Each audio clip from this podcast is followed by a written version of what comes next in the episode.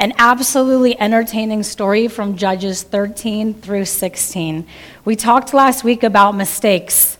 This guy made a few. The story of Samson takes place uh, roughly about a thousand years before Jesus. Samson's life was to disrupt the Philistines. They ruled Israel for 40 years. 40 years. The Philistines lived on the west side of Canaan, along the Mediterranean sea coast.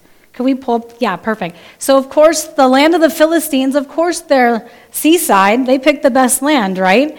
They were the bullies at the time of David, up until the time of David. And spoiler, David killed Goliath, who was a Philistine, and it was pretty much the end of the Philistine threat. They faded from the scene, overpowered by the Israelites under King David. But at this time, the Philistines had more in numbers, they made better weapons, better technology, were pretty fierce opponents, and they ruled God's people for 40 years. So there they are, right on the, on the seaside. But God always has a plan always has a plan. The miracle of his birth Samson's mom was barren. Samson's life alone was a miracle. Prophesied from nothing, fulfilled. And Samson is listed in the Hall of Faith in Hebrews 11. I'm going to read Hebrews 11, 32 through 34. Well, how much more do I need to say?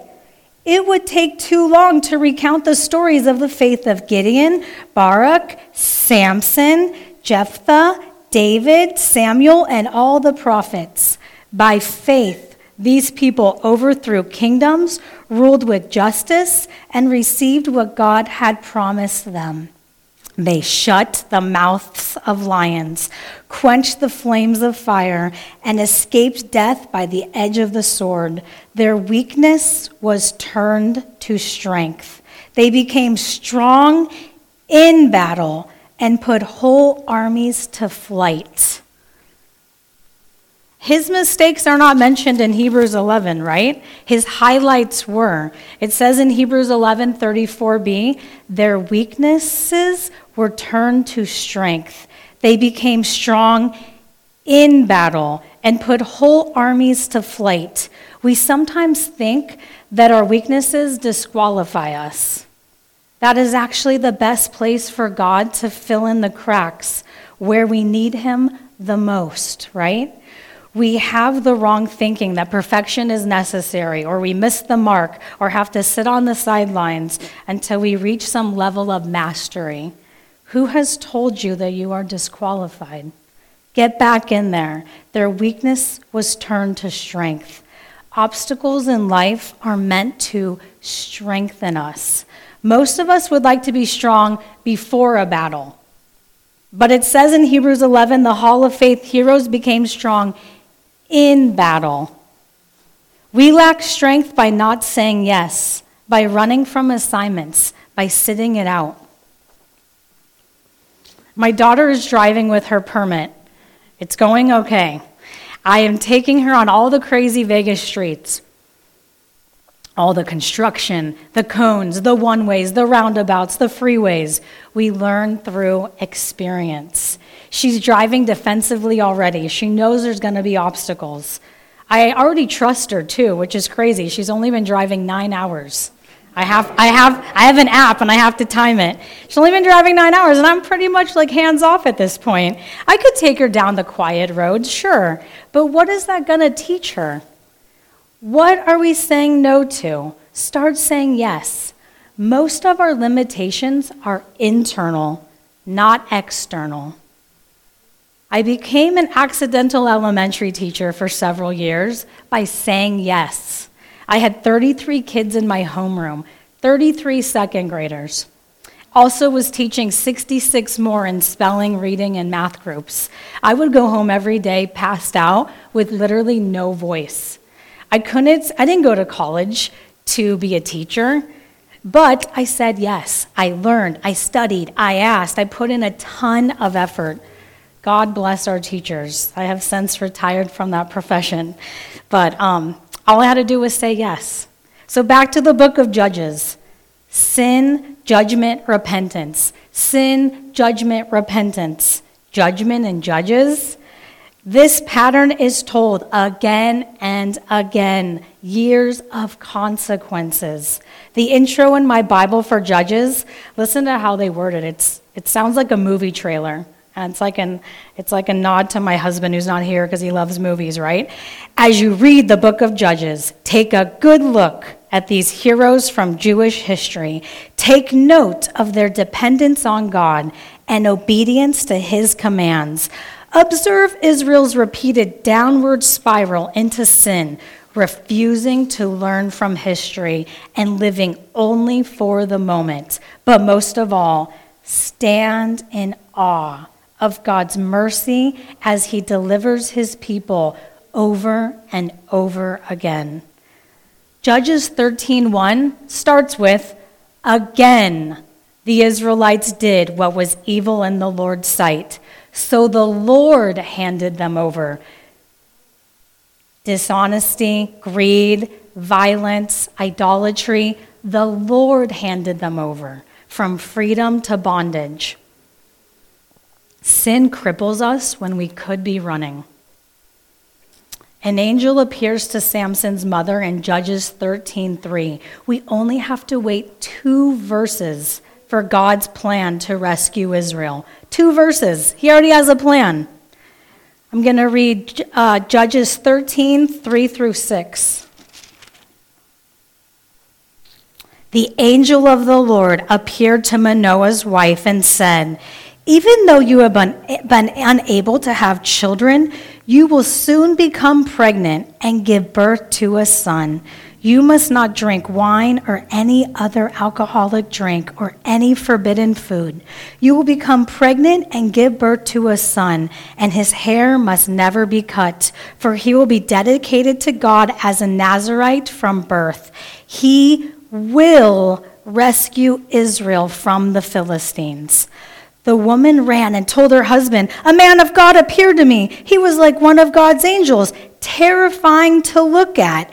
I didn't ask him where he was from, and he didn't tell me his name. The angel was terrifying to look at. He, he tells Samson's mom that even though she hasn't been able to ha- be pregnant and has no children, she will. Number six, if you ever want to do a study on the Nazarite laws, they were given to Moses, and they're all listed in uh, number six.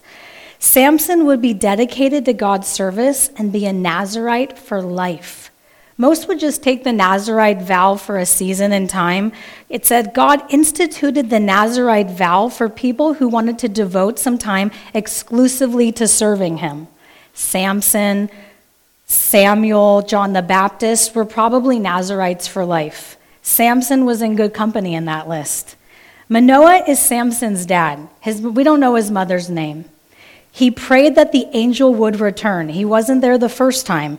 Verse 8 of Judges 13 says, Lord, please let the man come back to us again and give us more instruction about this son who is to be born. And God answered his prayers. The angel came back again. God hears our prayers and answers. Judges 13, 15 through 18, the angel doesn't tell him their name, his name or their name and they offered uh, him food, and he said he would stay. They could offer a burnt offering to thank God for this wonderful news. They're going to have a baby, but he wouldn't eat. You wouldn't understand my name if I told you, the angel tells them. Good point, right? The angel only gave them what they could handle. Judges 13, 19 through 24. I'm going to read it because it's pretty spectacular. Judges 13, 19 through 24. Then Manoah took a young goat and grain offering and offered it on a rock as a sacrifice to the Lord. And as Manoah and his wife watched, the Lord did an amazing thing. So, first they have the miracle that she's going to have a baby. Then it says the Lord did an amazing thing. As the flames from the altar shot up towards the sky, the angel of the Lord ascended in the fire. When Manoah and his wife saw this, they fell on their faces to the ground. The angel did not appear again to Manoah and his wife.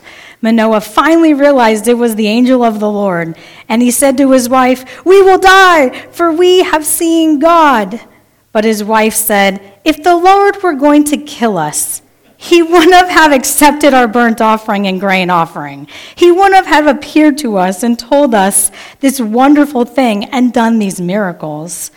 When her son was born, they named him Samson, and the Lord blessed him as he grew up. Love it. So clearly, uh, she's the more reasonable one, right? She, uh, she's not going to freak out. And how cool, the angel ascended in the fire. Nice disappearing act. How cool. They've already had so many uh, miracles already. Our thoughts and fears can be so incorrect.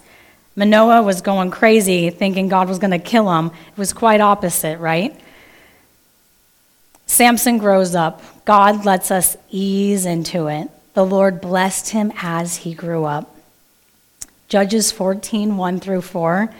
He sees none other, so he's grown up now. He sees none other than a Philistine woman he likes in the next town over. His parents objected. Can't you find a good Christian girl? Can't you find a good Israeli? Why must we go to the pagan Philistines to find a wife? His parents, in verse 4, his parents didn't realize the Lord was at work in this, creating an opportunity to disrupt the Philistines who, who ruled over Israel at that time. God works in unusual ways. The Lord was at work in this. His ways are not our ways. We would be very religious, wouldn't we? Lord, this isn't a good idea. He shouldn't marry a pagan, and certainly not a Philistine. You are making a mistake, God. I'm sure I could just hear it. He wants to marry a Philistine. It's probably not the best idea, but it says the Lord was at work in this, creating an opportunity to disrupt the Philistines. So, Christine Kane said, You can't reach a world you are not in. You can't reach a world you are not in. Samson's life was to disrupt the Philistines. With the Lord, you are a majority. And Samson disrupts them all right. Samson's walking near vineyards on his way to meet this girl. Again, remember, he can't eat any grapes or raisins. We are asking for trouble when we are somewhere we shouldn't be. He is near a vineyard. A lion attacks him. Where? Near a vineyard. It says in Judges 14 5 and 6 the Lord's strength came upon him, and he killed the lion. He tore its jaw apart with his bare hands. This moment is part of his highlight reel in Hebrews 11, and he doesn't tell his parents. He's traveling with his parents over to the next town in Timnah. So he lives right next door. So, yeah, the first, could you do the first map? Um, so he lives in Zora, and Timnah is where the girl of his dreams lives. So he's just traveling right next door. So he's with his parents. So he kills this lion with his bare hands and doesn't tell them. Later, so in Judges 14, 8 through 9. Okay, so I, oh, I got to go back. So so he meets the girl, he likes her, and his dad makes arrangements, and then they come back for a different time for the wedding. So he kills the lion with his bare hands, doesn't tell his parents, they're traveling with him. I don't know how you keep that a secret, but he just goes right out of the vineyard and travels back with them, meets the girl, he likes her, and he comes back later for the wedding. There is so much I would love to just read every verse, but I would keep you here for an hour and a half. So I'm giving you the, the highlight reel. You're, of course, read it for yourself. It is the most entertaining story. So, and there's so much to glean from this story. Judges 14, 8 through 9, I am going to read. So he, later, he returns to Timnah for the wedding. He turned off the path to look at the carcass of the lion and he found that a swarm of bees had made some honey in the carcass. He scooped some of the honey into his hand and ate it along the way. He also gave some to his father and mother, and they ate it, but he didn't tell them he had taken the honey from the carcass of the lion. So later, as he's returning back to his wedding to this Philistine girl, and on his way back, he turns off the path to the vineyard. He goes back to probably where he shouldn't be. a vineyard to look at the carcass of the lion that he had killed before, and there is now honey in the carcass. He is not supposed to be touching anything dead. That's part of the rules of the Nazarite vow. And again, uh, here he goes. So, but honey is sweet, right? And it's delicious and it's nourishing, and he's probably hungry. And again, he doesn't tell his parents. He eats the honey and then gives some to his parents, not telling them where he got it from. No one knows about the lion or the honey at this point. That's pretty important. We like to hide especially if it could get us in trouble. His parents know he has a Nazarite vow from birth to the, his whole life's dedicated to the Lord. An angel of the Lord made the instructions crystal clear. So it's probably why he's not telling them. He probably doesn't want to get in trouble. He doesn't disclose for whatever reasons, and he can use this for himself. First, he eats the honey as a consumer, and then he gets very greedy with selfish ambition. Selfish ambition is focused on you and your wants and your desires. It centers on what you can get from a person, place, thing, or situation. Selfish ambition thinks of your needs, wants, and desires above others and God. What does the Bible say about selfish ambition? It talks about it in Philippians 2 3 through 4. Do nothing out of selfish ambition or vain conceit, but in humility consider others better than yourself. Each of you should look not only to your own interests, but also the interest of others. And also, Galatians 5 16 through 17 reminds us that our fleshly desires are at war with the Spirit.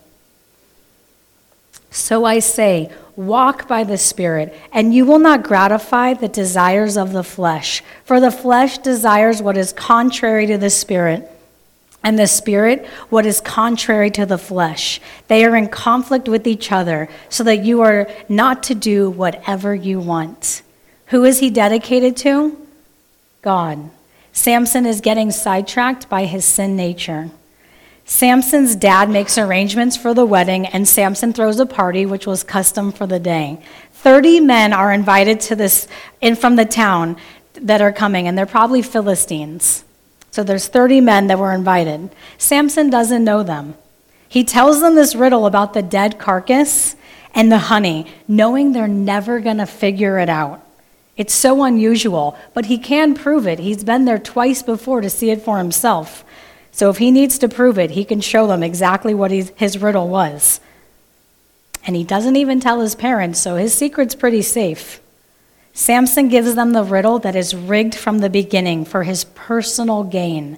He doesn't have the fear of the Lord. He probably is bragging about his strength. He was near a dead animal, even putting his hand in it to take the honey out. He makes a bet that will benefit him and his wants. He will give the, you will give me 30 plain robes and 30 fancy robes if you can't solve it. They agree to the bet he would have to give them 30 plain robes and 30 fancy robes. There's 30 of them and one of him. Three days into the celebration, they obviously still can't figure out his riddle. And they're starting to get angry. Anger doesn't go away by itself. They are going to lose a lot from this bet. On the fourth day of the seven days of celebrating, they go to Samson's fiance and threaten her life and her father's home. Nice house guest, right? Nice wedding guest. Get the answer to his riddle, or we'll burn your house with you in it. Did you invite us to this party just to make us poor? This is the stories in Judges 14 11 through 20. Samson started all of this. He lost sight of his wedding the girl he wanted to marry. And spoiler, they threatened to burn her house down, and that's exactly what happens to her. She cries. She nags him so much. On the fourth, fifth, sixth, and seventh day, he finally tells her. Rick Warren once said, Persistence defeats resistance. She gets the answer out of him, and what does she do? She tells the men the answer to the riddle and they win the bet. Does this sound familiar? Delilah does this to him later and he still didn't learn. He let persistent nagging give up his secrets twice. He is so angry that he didn't have enough self control to keep the secret and that he caused himself to lose at his own game. Then the Spirit of the Lord took control of him. Judges 14 19. That refers to his unusual strength that was given to him. God does the heavy lifting, even with Samson. God did the heavy lifting. The Spirit of the Lord took control of him. And it reminded me of Acts 1 8. But you will receive power when the Holy Spirit comes upon you. Each time Samson's faced something that needed strength, the Spirit of the Lord would come upon him. Every time. He goes into town. Unfortunately, he kills 30 men and steals their belongings to give to the guys to pay at his wedding because he lost the bet. So we go from celebration to tears to murder, all because of Samson's selfish desire to benefit himself. There are always consequences built in, always consequences. I love this phrase, I've heard it all my life, and it's just so clear. I is always in the middle of sin. S I N. I is always in the middle of sin. His new bride was also looking out for herself. She didn't want to be killed. Understandably, understandably. Be careful who you invite to your wedding and to your life, the guests you take to the wedding, uh, and the bets you're making, because he clearly affected a whole lot of people with his choice. He, Samson was supposed to help others with his gifts, not just himself. We are here to help others with our gifts and talents, not just ourselves. How is he helping to rescue Israel at this moment? He's clearly not. He's totally not. If it brings glory to us, we are not interpreting it right. If it brings glory to us, just because we have a gifting in one area does not mean we have arrived in all areas. Samson had power and physical strength, but he clearly lacked character. John Maxwell said, Talent is a gift, but character is a choice. Spend more time developing your character than your image. Great strength in one area of life does not make up for great weaknesses in other areas. In fact, sometimes our strengths can blind us from areas we really do need to work on. It gets worse. He is so mad, he returns home with his parents, which was customary at that time. Sometime later, during the wheat harvest, the wheat harvest, that's important, Samson comes to visit his wife, and the dad answers the door. I thought you hated her, is how he responds. He probably thought that because his wife did, after all, tell the men the answer to Samson's riddle and made him lose. And then Samson went out and killed 30 Philistines in town to take their stuff. Hint, you probably don't want your daughter marrying him anyway. Quite a circus, right? He tells him, I gave her in marriage to your best man, but here's her sister. Marry her instead. Judges 14:20. Samson's wife was given to the best man at the wedding. That is rough. Even more was taken from Samson than his losing wager. Sin always costs us more than we're expecting to pay. It always costs us more than we're expecting to pay. Revenge hits Samson's heart several times. He is angry again. Each act of retaliation brings another. Revenge is an uncontrollable monster. When you act out with anger, you give your power away. When you act out in, with anger, you're giving your power away. Judges 15, 4 through 20. I have to read this section because it gets crazy. Samson goes nuts. His wife was given away. This is not good. Then he went out and caught 300 foxes. He tied their tails together in pairs, and he fastened a torch to each pair of tails. Then he lit the torches and lit, let the foxes run through the fields of the Philistines. He burned all their grain to the ground, including the grain still in piles and all that had been bundled. He also destroyed their grapevines and olive trees. Who did this? The Philistines demanded. Samson, was the reply. Because his father in law from Timnah gave Samson's wife to be married to his best man. So the Philistines went and got the woman and her father and burned them to death. Verse 7 Because you did this, Samson vowed, I will take my revenge on you, and I won't stop until I'm satisfied. So he attacked the Philistines with great fury and killed many of them. Then he went to live in a cave in the rock of Etam. Verse 9 The Philistines retaliated by setting up camp in Judah and raiding the town of Lehi. The men of Judah asked the Philistines, Why have you attacked us? The Philistines replied, We've come to capture Samson. We have come to pay him back for what he did to us. So 3,000 men of Judah went down to get Samson at the cave in the rock of Etam.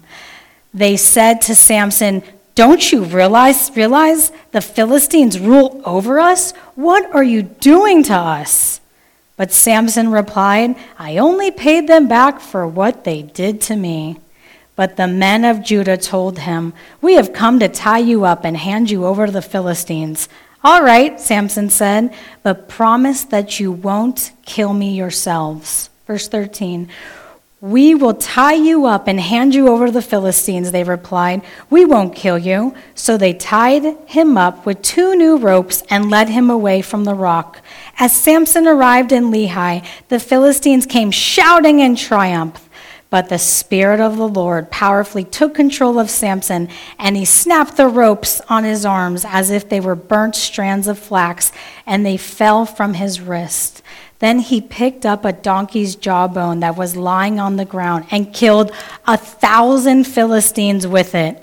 And listen to this Samson says, With the jawbone of a donkey, I've made heaps on heaps. With the jawbone of a donkey, I've killed a thousand men. When he finished speaking, he threw away the jawbone, and the place was named Jawbone Hill. Now, Samson, verse 18, now Samson was very thirsty, and he cried out to the Lord, You have accomplished this great victory by the strength of your servant. Must I now die of thirst and fall into the hands of these pagan people? So God caused water to gush out of a hollow in the ground at Lehi, and Samson was revived as he drank. Then he named that place the spring of the one who cried out, and it is still in Lehi to this day. Samson was Israel's judge for 20 years while the Philistines ruled the land. He is emotionally and physically exhausted. He went from victory to desperation. He says, I've killed a thousand men. He's one, and he killed a thousand. Pride in himself. God hates pride. It was God's strength, clearly. Then his vulnerability. And last week we talked about how we have needs, right? That's, it was like, this is, this is cool. Samson makes mistakes, and I see clearly he has a few needs. He's thirsty, he has vulnerability, he has a huge need. He thinks he's going to die of thirst. And he quickly changes to, You have accomplished this great victory. From I, I, I, I did it, I did it, I did it, to You, you did it, you did it. God answered his prayers for water. Samson went from hiding in a rock, 3,000 men coming to get him. He is causing their towns to be revenged on by the Philistines, to a great victory, to humility, to becoming judge over Israel for 20 years. Thus, his story is in Judges. Samson ruled over Israel as a judge for 20 years. In this way, he was like the nation Israel. As long as the Israelites remained set apart for God, the nation thrived. But they fell into terrible sin when they ignored God. Relationships affect faith. Relationships affect faith. I am in so many details in my children's life because I know relationships affect faith. God's presence does not overwhelm a person's will. With the Lord, you are a majority. His life was supposed to be dedicated to service to God, but Samson served himself and his desires. Although Samson often used poor judgment and sinned terribly, he accomplished much when he was determined to be set apart for God. God can use a person of faith in spite of his or her mistakes. God still hears us and answers our prayers even after our mistakes. God still was going to use him for his purposes. Just like the dead lion, there was honey. God can still make all things new, repurposed and useful and nourishing, even in the most unlikely places. Some things might look dead in your heart and your hope, eh, something in your life. Let God make something new, truly beauty from ashes. Samson kept confiding in the wrong people. You can't trust everyone has your best interest at heart. Relationships affect faith, and sometimes you'll be asked to do things alone. To summarize the end, Judges 16, Samson is the judge, and he's still making mistakes. Is anyone shocked? Is anyone shocked? Samson goes to Gaza.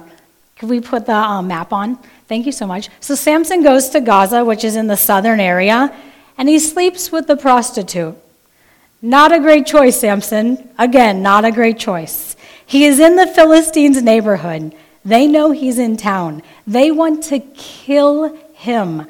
He sneaks out in the middle of the night. Listen to what he does. What he does in Judges 16 verse 3. But Samson stayed in bed only until midnight. Then he got up took hold of the city gates with its two posts and lifted them, bar and all, right out of the ground. He put them on his shoulders and carried them all the way to the top of the hill across from Hebron. I did the measurements on that map scale 55 miles. And he took from Gaza all the way to Hebron by foot, holding the gates of their city and he takes it and walks it 55 miles away. Still making bad choices, still disrupting them. They hate him.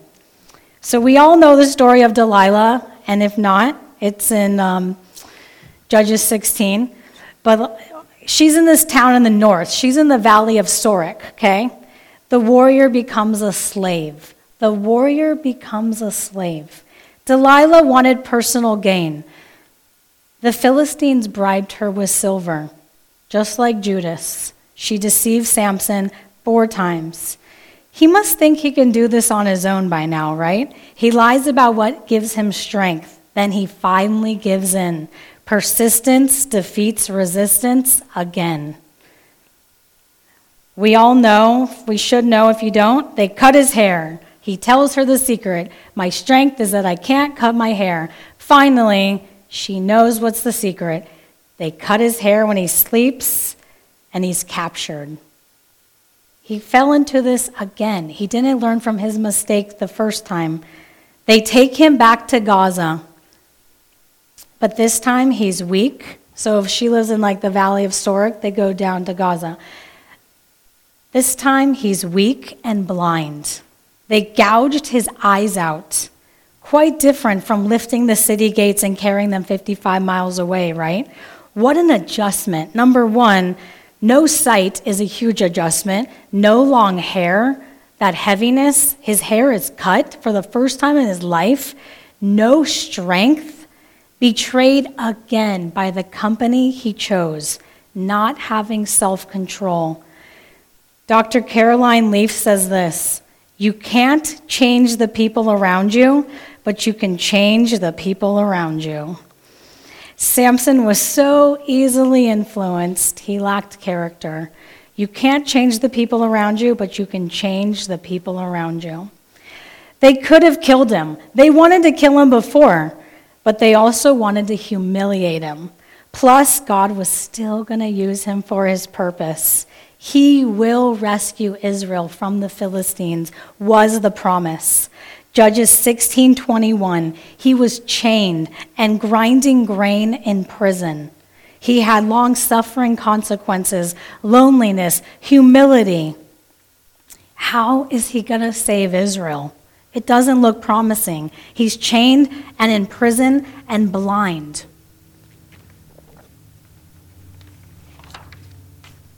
But before long, his hair begins to grow back. Judges 16:22. God's promises are still alive. There is still growth. He could have returned his people to the worship of God. He could have wiped out the Philistines a long time ago. In his final act, Samson began to rescue Israel from the Philistines. In his final act, don't lose hope. It's never too late to start over. It's never too late. God turned his defeat to victory. Your mistakes don't disqualify you. Don't give up on people. From our standards, we would have completely disqualified Samson time after time and again, right? Don't give up on people. Your mistakes don't, don't disqualify you. Samson's final victory the Philistines are worshiping their god Dagon, celebrating their victory over Samson. They are drunk. And remember, Samson can't drink wine, and he's a prisoner anyway. All their leaders are there. 3,000 people are making fun of Samson. Remember, he's enemy number one to them. He has made so much destruction. He's strength they're jealous of. He's powerful warrior, and now he's their prisoner. So they are having a great time laughing at him, humiliating him. I'm going to read 1 Samuel 5 1 through 4 because the Philistines thought at the time that more gods were better, the more the merrier. The more the merrier. They took the ark of God into Dagon's temple, and listen to what happens to them. This is in 1 Samuel 5 1 through 4. After the Philistines captured the ark of God, they took it from the battleground of Ebenezer to the town of Ashdod. They carried the ark of God into the temple of Dagon and placed it beside the idol of Dagon. But when the citizens of Ashdod went to see it in the next morning, Dagon had fallen with his face to the ground in front of the ark of the Lord. So they set up their idol again, just thinking, that's odd. Why is our idol, why is Dagon face down? So, what a visual, right? They put the ark of God in the temple of Dagon, a false god, and their God is face down. So they set their idol up again. But the next morning, the same thing happened. The idol had fallen face down before the ark of the Lord again. This time, his head and hands had broken off, and were lying in the doorway. Only the trunk of his body was left intact. What a cool story. First, their, their God is knocked down. The second day, it's broken in pieces, annihilated, just being by the ark of God. Worship the living one true God. No idols. No idols come before God. There's not even no equal to God. I love that story. That was in 1 Samuel 5, 1 through 4. What a cool story. What, so they are worshiping Dagon and they're at their temple and they bring Samuel out and he's a prisoner. They're laughing at him. Samson's brought out, humbled, blind, without strength. And what does he do? He calls upon the Lord. Samson still prayed. Judges 16 28 through 30. Sovereign Lord, remember me again. Strengthen me one more time. Strengthen me one more time. Not let me do it. I'm, I got it. I got it. Strengthen me one more time. God answered, No thanks. I'm going to find someone else.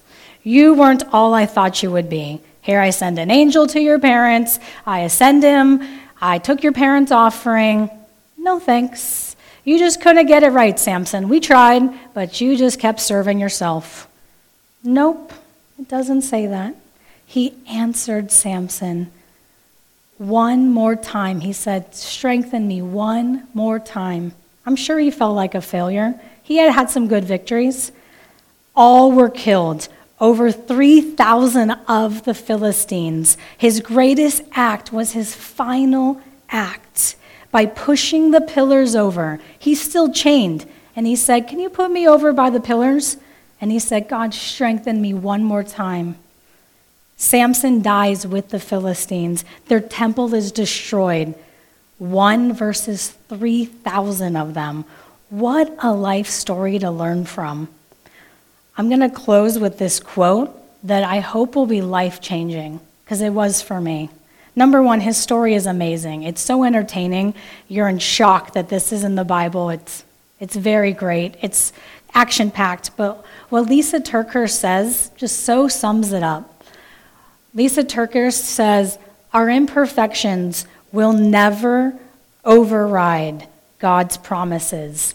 Our imperfections will never override God's promises because God's promises are not dependent on our ability to always choose well, but rather on His ability to use well. God's promises are not dependent on our ability to always choose well. Have you made bad choices? Yeah. But rather his ability to use well. Use us, Lord, today. Use us, God. All right, let's pray. Thank you for mercy, Lord Jesus. Thank you for never giving up on us, for keeping your promises. Use us, God. Let us say yes more. Let us live in faith. Samson's story has so many lessons for us to learn and grow from. The battle belongs to you, Lord. You keep your promises. You are always victorious. You turn situations for our good and your glory. God, let us be busy doing your work. Let us put away our selfish ambition, things that just glorify us, things that we can only think about ourselves. Thank you for this day and for the book of Judges. We are nothing without you, Lord. You meet us right where we are. You listen to our prayers. Thank you for Samson's life. Change in us what needs to be changed by your Holy Spirit. In Jesus' mighty name, amen.